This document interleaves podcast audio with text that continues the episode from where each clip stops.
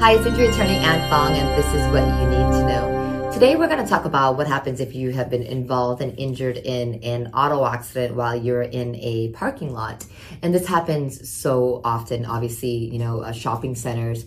Um, and when people are in shopping centers, they're uh, they don't understand that you still have to follow the rules of the road. Um, and sometimes it's, it's a little more complicated than on a regular roadway because there may not be as many stop signs or uh, signs that help dictate, you know, direction of travel.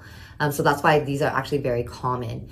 Um, so you can definitely get injured. Lots of times the insurance companies want to deny claims based on the fact that they believe in a parking lot or shopping center, the speeds are very low and that people cannot get injured. So that's very common, um, but that's just something the insurance company does. and they deny claims, um, and but you can overcome them. So you can get injured and you can recover a bodily injury settlement from a parking lot accident.